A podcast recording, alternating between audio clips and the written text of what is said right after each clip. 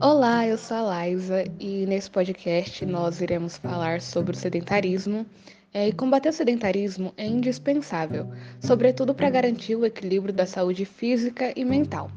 Porém, mesmo reforçando essa recomendação, ainda é muito grande o número de pessoas que não praticam atividade física regularmente. A América Latina é a região com maior índice de pessoas sedentárias.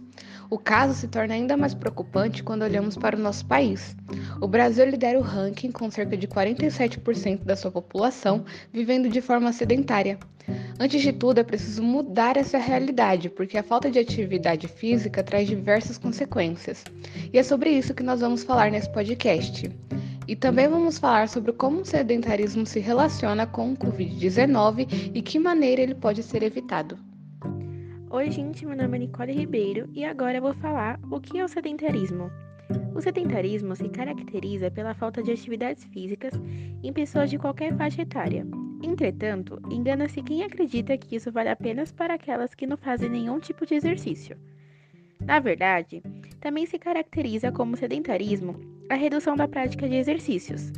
Assim, uma pessoa pode ser sedentária, mesmo praticando alguma atividade. Isso ocorre quando ela não é feita de forma regular ou é insuficiente para atender às necessidades do organismo. Olá, eu sou a Nicole Oliveira. Vocês sabiam que existem tipos de sedentarismo? O sedentarismo não tem as mesmas características para todos. Ele varia de acordo com o grau de inatividade, estando relacionado com a quantidade de exercícios praticados. Assim, é dividido em níveis. O primeiro nível do sedentarismo são pessoas que eventualmente fazem algumas caminhadas, mas as atividades físicas ficam restritas a isso. Não é realizado nenhum outro exercício com intensidade maior. No segundo nível do sedentarismo está enquadrada as pessoas que fazem um pouco mais de esforço no dia a dia, por exemplo, carregar sacolas de supermercado. Porém, não existe um momento específico para praticar atividades físicas. Terceiro nível de sedentarismo. É classificado como sedentarismo de nível 3 pessoas que evitam qualquer esforço físico, procuram alternativas para não carregar peso e evitam inclusive pequenas caminhadas, preferindo recorrer ao carro para tudo. Quarto nível do sedentarismo. No nível 4 do sedentarismo, nenhum esforço cotidiano são realizados. A pessoa prefere passar o dia todo sentado ou deitado e não se lembra de quando foi a última vez que se exercitou, ou se é que já fez isso. Antes mais nada, é importante ressaltar que as atividades laborais, mesmo que exista algum esforço, não são consideradas atividades físicas, porque a princípio o corpo se acostumou a elas. Nesse caso, as pessoas continuam sendo sedentárias, precisando de um desafio maior para o seu organismo. Oi, meu nome é Luciana. Eu vou explicar sobre como identificar a condição de sedentário. Como vimos, existem diferentes níveis de sedentarismo crescentes na intensidade com que se afasta de uma situação saudável. Além da caracterização do tipo de sedentarismo, alguns sinais e sintomas denunciam a condição, desde alguns mais comuns: cansaço intenso sem aparente razão, redução da força muscular, dores nas articulações, aumento no acúmulo de gordura no corpo, evolução para a condição de sobrepeso, tendência a apresentar ronco e apneia do sono. Considera-se ainda que o sedentarismo seja responsável pela maior incidência de doenças como infarto do miocárdio, acidente vascular cerebral, hipertensão arterial e diabetes tipo 2. Oi, eu sou a Luana e eu vim falar sobre as consequências do sedentarismo. À primeira vista, ficar parado pode ser bem mais atrativo do que praticar exercícios físicos. Porém, o corpo precisa de um movimento na quantidade certa, e quando ele não recebe esse estímulo, as consequências são bem amplas. Elas afetam a qualidade de vida, abalam a saúde, causam limitações físicas e prejuízos para a saúde mental. Agora, eu vou falar com mais detalhes as principais consequências que o sedentarismo provoca. A primeira consequência são as doenças cardiovasculares.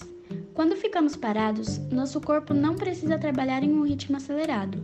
O coração não precisa realizar esforço para bombear o sangue, ficando assim preguiçoso. Quando é exigido um pouco mais dele, ele não consegue suprir as necessidades do organismo. O coração sedentário se esforça demais para nutrir o corpo durante uma caminhada intensa ou uma pequena corrida, por exemplo. Há prejuízos para o sistema vascular, porque as veias sofrem uma contração, já que o fluxo de sangue é leve. O sedentarismo também favorece o aumento do colesterol. Camadas de gordura se formam nas artérias, prejudicando o fluxo sanguíneo. O coração precisa fazer um esforço maior para bombear o sangue, e tudo isso resulta em complicações de saúde. Temos também a diabetes. O açúcar que consumimos é utilizado pelo organismo para produzir energia. Quando não nos exercitamos, ela não precisa ser gerada. Então, a tendência é que o nutriente se acumule na corrente sanguínea, causando diabetes. Essa é uma doença silenciosa e preocupante, porque ela afeta o organismo de um modo geral, aumentando a disposição para inflamações, desencadeia problemas oculares, renais, vasculares, entre muitos outros. Outra consequência é a obesidade. O corpo ele tem uma tendência natural para acumular reservas de energia, a fim de recorrer a ela sempre que for necessário. É por isso que uma pessoa sedentária geralmente tem um acúmulo de gordura, podendo ficar obesa, que é uma condição de risco para diversas doenças. Por exemplo, as doenças cardíacas, vasculares, respiratórias, articulares, o diabetes e até mesmo câncer.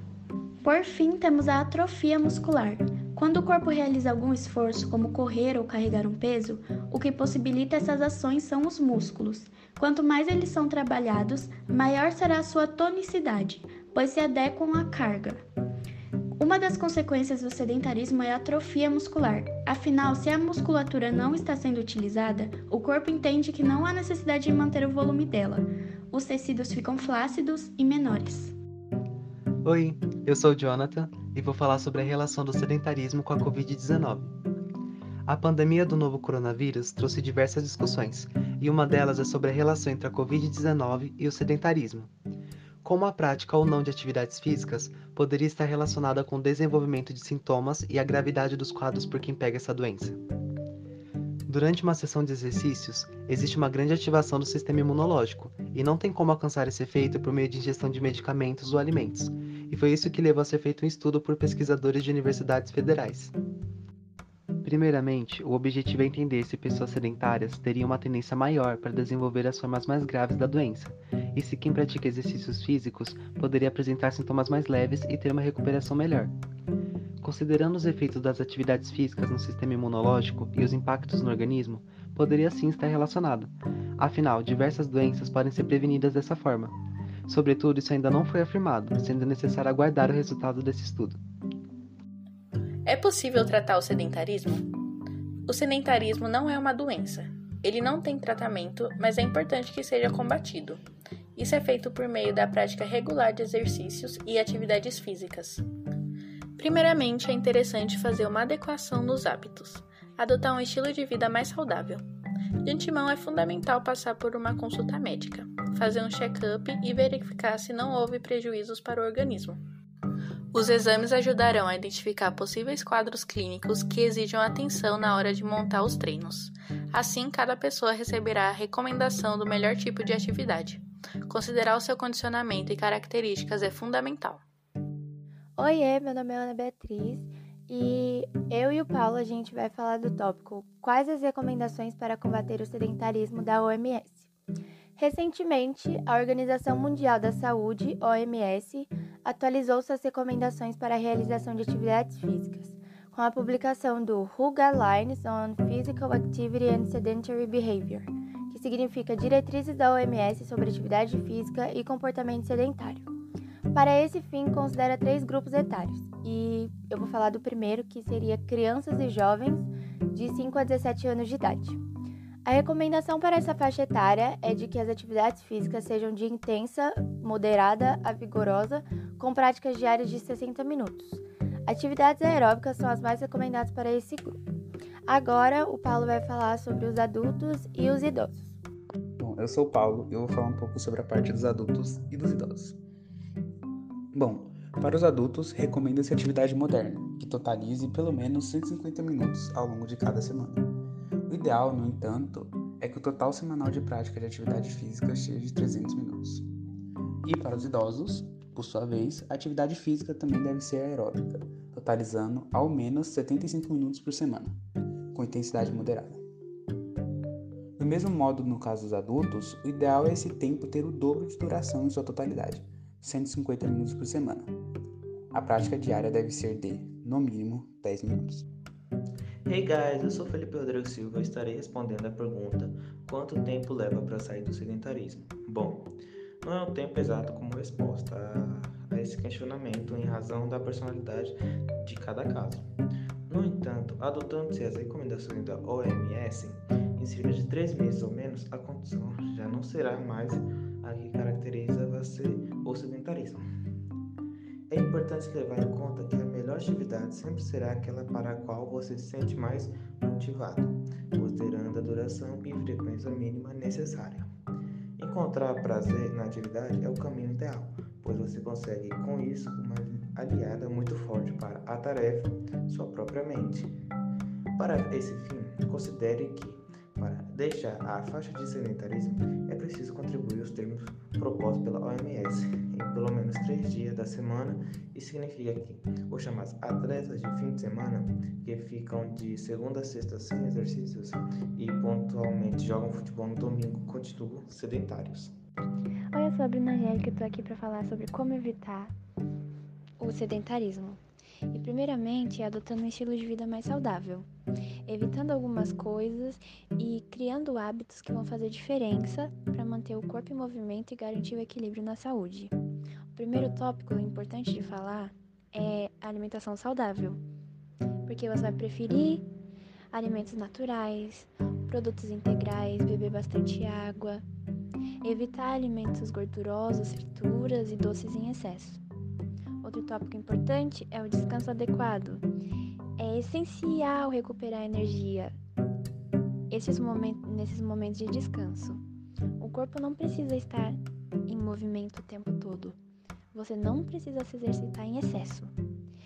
No momento de descanso é quando seu corpo libera é, hormônios e também ajuda na nossa saúde mental. E tem o sono regulado. O descanso e a alimentação são coisas muito importantes para você evitar o sedentarismo. E o acompanhamento médico. É necessário sempre fazer um check-up, mesmo que você não tenha doenças pré-existentes. Fazer um acompanhamento médico para saber que tipo de exercício seria bom você fazer e sempre manter a sua saúde. Sempre acompanhar como sua saúde está é necessário. E então, resumindo, tem um acompanhamento médico, descanse e coma direitinho. Bebe água que vai dar tudo certo. e foi isso. Em nome de todo o grupo, eu estou aqui para me despedir. Espero que você tenha gostado do nosso podcast. E até a próxima!